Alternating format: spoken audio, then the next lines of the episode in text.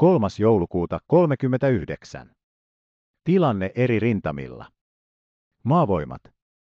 Kannaksella jatkui viivytystaistelu. Kriitillisten edellisen illan taisteluiden jälkeen yö kului rauhallisesti.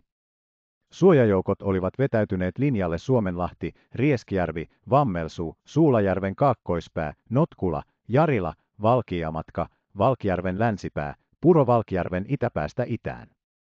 Vetäytymistä ei vihollinen sanottavasti häirinnyt. Myöskin päivä oli suurin piirtein rauhallinen ja vihollinen suoritti todennäköisesti joukkojensa uudelleenjärjestelyä.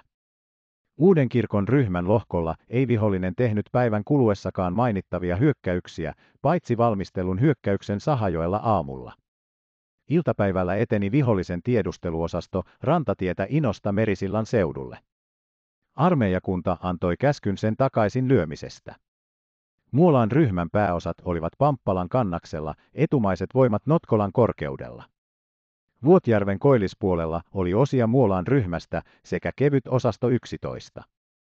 Lipolan ryhmästä oli pataljoona Valkjärven molemmin puolin ja yksi reservissä.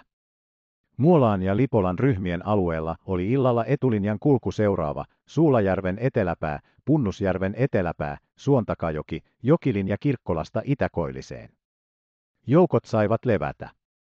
Vihollisen hyökkäysvaunuja todettiin runsaasti kivennapa liikolla suunnassa. Osaston Nurmi oli toisen armeijakunnan alaisena edelleen linjalla Pitkäjärvi, Nurmijärvi, Vaalimo. Kolmas armeijakunta. Käskyn mukaan irroittautui ryhmärautu ja vetäytyi osillaan Kivennavan kautta Vuoksen pohjoispuolelle sekä kahden pataljoonan vahvuisin voimin länteen. Nämä pataljoonat miehittivät linjan Pitkäjärvi, Nurmijärvi, Vuoksi. Vihollinen ei häirinnyt irrottautumista. Vuoksen pohjoispuolella olevat joukot siirtyivät taisteluryhmitykseen. Hävitystyöt Mäkrästä pohjoiseen suoritettiin. Raudun ryhmä vedettiin Räihärannan, Panusaaren maastoon paitsi osaston Nurmi, josta edellä. 10. divisionan alueella torjuttiin hyökkäykset Neusaarta vastaan pääasiassa tykkitulella. Neljäs armeijakunta. Joukkomme hyökkäsivät Suojärven suunnalla, kaksi pataljoonaa patteriston tukemina, se on kaikki mitä tehtävään irti saatiin. Hyökkäyksen edettyä jonkun verran, Isonaistenjärven kohdalla se tyrehtyi vihollisen vastahyökkäykseen. Tämän jälkeen rykmentti, joka suksien puutteessa oli sidottu teihin, väistyi taaksepäin aloittaakseen hyökkäyksen uudelleen, mutta divisioonan komentaja keskeytti sen. Joukot vetäytyivät Piitsoinjoelle. Takaisin vetäytymisen aikana noin 25 hyökkäysvaunua ajoi yhden pataljoonan läpi pimeän jo vallitessa. Äkläjärven suunnalla torjuttiin hyökkäys. Pohjois-Suomen ryhmä. 3. joulukuuta ehdotti Pohjois-Suomen ryhmän esikuntapäällikkö hyökkäystä Repolan suuntaan pyytäen avuksi jalkaväkirykmenttiä 25 Oulusta. Ilmavoimat. Vihollisen ilmatoimintaa ei havaittu muualla kuin Oulussa. Ei pommituksia. Omat lentäjät suorittivat tiedustelulentoja sekä kannaksella että alueella Lotinampelto, Aunus. Tiedustelutulokset hyviä. Ei menetyksiä. Ilmatorjuntajoukkojen ja ilmavoimien ryhmitys ennallaan. Merivoimat. Vihollisen hävittäjät Karl Marx ja kuusi muuta hävittäjää pommittivat edelleen Suursaarta. Kuljetukset Ahvenanmaalle suoritettu loppuun. Rannikkopuolustus saanut lisää ilmatorjunta-aseita. Laatokalla jatkuu taistelu Lunkulan saaresta. Järisevän linnake karkoittanut kuusi vihollisen vartiomoottorivenettä ja yhden kuljetusaluksen. Poliittisia tapahtumia. Suomen edustaja Kansainliitossa, ministeri Holsti jätti hallituksensa toimeksiannosta Kansainliiton pääsihteerille nootin Venäjän odottamattoman hyökkäyksen johdosta ja pyysi Kansainliittosopimuksen 11 ja 15 artiklan mukaan viipymättä liiton neuvoston ja yleiskokouksen kokoon kutsumista. Sanomalehtien tieto 4. joulukuuta. Toinen joulukuuta ja 3. joulukuuta. Venäjän radio, Moskova, väittää suomalaisten käyttäneen myrkkykaasua 4. joulukuuta. Suomen päämaja kumoaa tiedon ja hallitus ilmoittaa oltavan valmiit antamaan minkä puolueettoman tutkimuskomitean hyvänsä perehtyä asiaan. Päämajan toimenpiteitä 3. joulukuuta 39. Ensimmäinen puhelinkeskustelut Pohjois-Suomen ryhmän esikunnan kanssa 3. 4. joulukuuta 39. Pohjois-Suomen ryhmän esikuntapäällikkö ehdotti 3. joulukuuta 39 hyökkäystä Repolaan. Tätä varten olisi saatava jalkaväkirykmentti 25 Oulusta. Ylipäällikkö hyväksyi ehdotuksen ja antoi 4. joulukuuta 39 suunnitelmalle vahvistuksen. Sen mukaan hyökkäys tapahtuisi Lieksasta osasto Rappanalla ja Kuhmon suunnasta jalkaväkirykmentti 25 avulla. Viime mainitun kuljetukset suunnattiin pääasiassa Nurmekseen ja sieltä edelleen autoilla. Vakuudeksi operatiivisen osaston päällikkö Everstiluutnantti V. Nihtilä.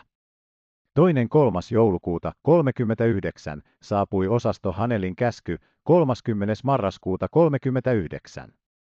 Sisältö Ensimmäinen Neuvosto-Venäjä on 26. marraskuuta 39 irtisanonut hyökkäämättömyyssopimuksen Suomen kanssa sekä 29. marraskuuta 39 myös katkaissut diplomaattiset suhteet valtakuntaamme. 30. marraskuuta 39 venäläiset ilmavoimat ovat pommittaneet Suomenlahden ulkosaaria sekä muun muassa Malmin lentokenttää ja Taalin tehdasta. Vihollisen maihinnousuyritys Hangonniemellä on odotettavissa. Toinen osasto Hanel, jolle alistetaan Hangon meripuolustuslohko sekä 40. ilmatorjuntakanuunajaos ja 37. panssarin torjuntakanuunajaos on siirtymässä juna- ja autokuljetuksin Hangonniemelle, jossa sen tehtävänä on maihinnousun torjunta Hangosta, mukaan lukien Fagervikiin, mukaan lukien saakka. Kolmas lohkojako ja miehitys. Hangon lohko, komentajana everstiluutnantti Olin. Oikea raja Fabrik, Möön, vasen raja Täktomin ja Tvärminnen välinen kunnan raja. Miehitys vahvistettu pataljoona von Essen. Lappohjan lohko, komentajana everstiluutnantti Hagelberg. Oikea raja Hangon lohkon vasen raja Skogbysok, Järnön, Hermansö, mukaan lukien. Miehitys jalkaväkirykmentti Hagelberg, paitsi toinen. Pataljoona plus 37. Panssarin torjunta kanuunajaos. Fagervikin lohko. Lohkon toiminta-alueena on Fagervikin lahti. Miehitys, konekiväärikomppania, joukkueella vahvistettu kiväärikomppania. Lohko alistetaan miehityksen tapahduttua suoraan osaston komentajan alaisuuteen. Neljäs ilmavalvontapatteristo siirtyy autokuljetuksin Lappohjaan ja tukee ensisijassa Lappohjan lohkon puolustusta saamansa suullisten erilliskäskyjen mukaan. Viides reservinä jalkaväkirykmentti Hagelberg II. Pataljona, paitsi vahvistettu komppania, sekä pataljona Äärenruut siirtyvät rautatiekuljetuksin saamiensa suullisen erilliskäskyjen mukaan edellinen Lappohjaan, jälkimmäinen alueelle Skogsby, Häsparskok. Kuudes, kymmenes. Allekirjoitus kenraalimajuri Hanel ja everstiluutnantti Steven. Kolmas saapui osasto Hanelin käsky ensimmäinen joulukuuta 39. Sisältö. Ensimmäinen komentosuhteiden järjestely. Hangon lohko, komentaja everstiluutnantti Olin Mannermaalla suoritettavan toiminnan suhteen saarilla olevien linnakkeiden ja patterien toiminnan on säännöstellyt ja säännöstelee merivoimien komentaja. Lappohjan lohko, komentaja everstiluutnantti Hagelberg. Fagervikin lohko, päällikkö reservin luutnantti Eriksson. Osaston reservi, jalkaväkirykmentti 22 toinen pataljoona, paitsi konekiväärijoukkueella vahvistettu komppania plus konekiväärijoukkue, komentaja kapteeni Lindman. 40. ilmatorjuntakanuunajaos, päällikkö reservin Vänrikki Luoma. Ensimmäinen kenttäsairaala, päällikkö tohtori Hasselblad. Hangon lohkolle alistetaan. Yksi patteri kenttätykistörykmentti kuusi toisesta patteristosta ensimmäinen joulukuuta alkaen. Lappohjan lohkolle alistetaan. Kenttätykistörykmentti kuusi toinen patteristo, paitsi yksi patteri, toinen joulukuuta 39. 37. panssarintorjuntakanuunajaos 30. marraskuuta alkaen.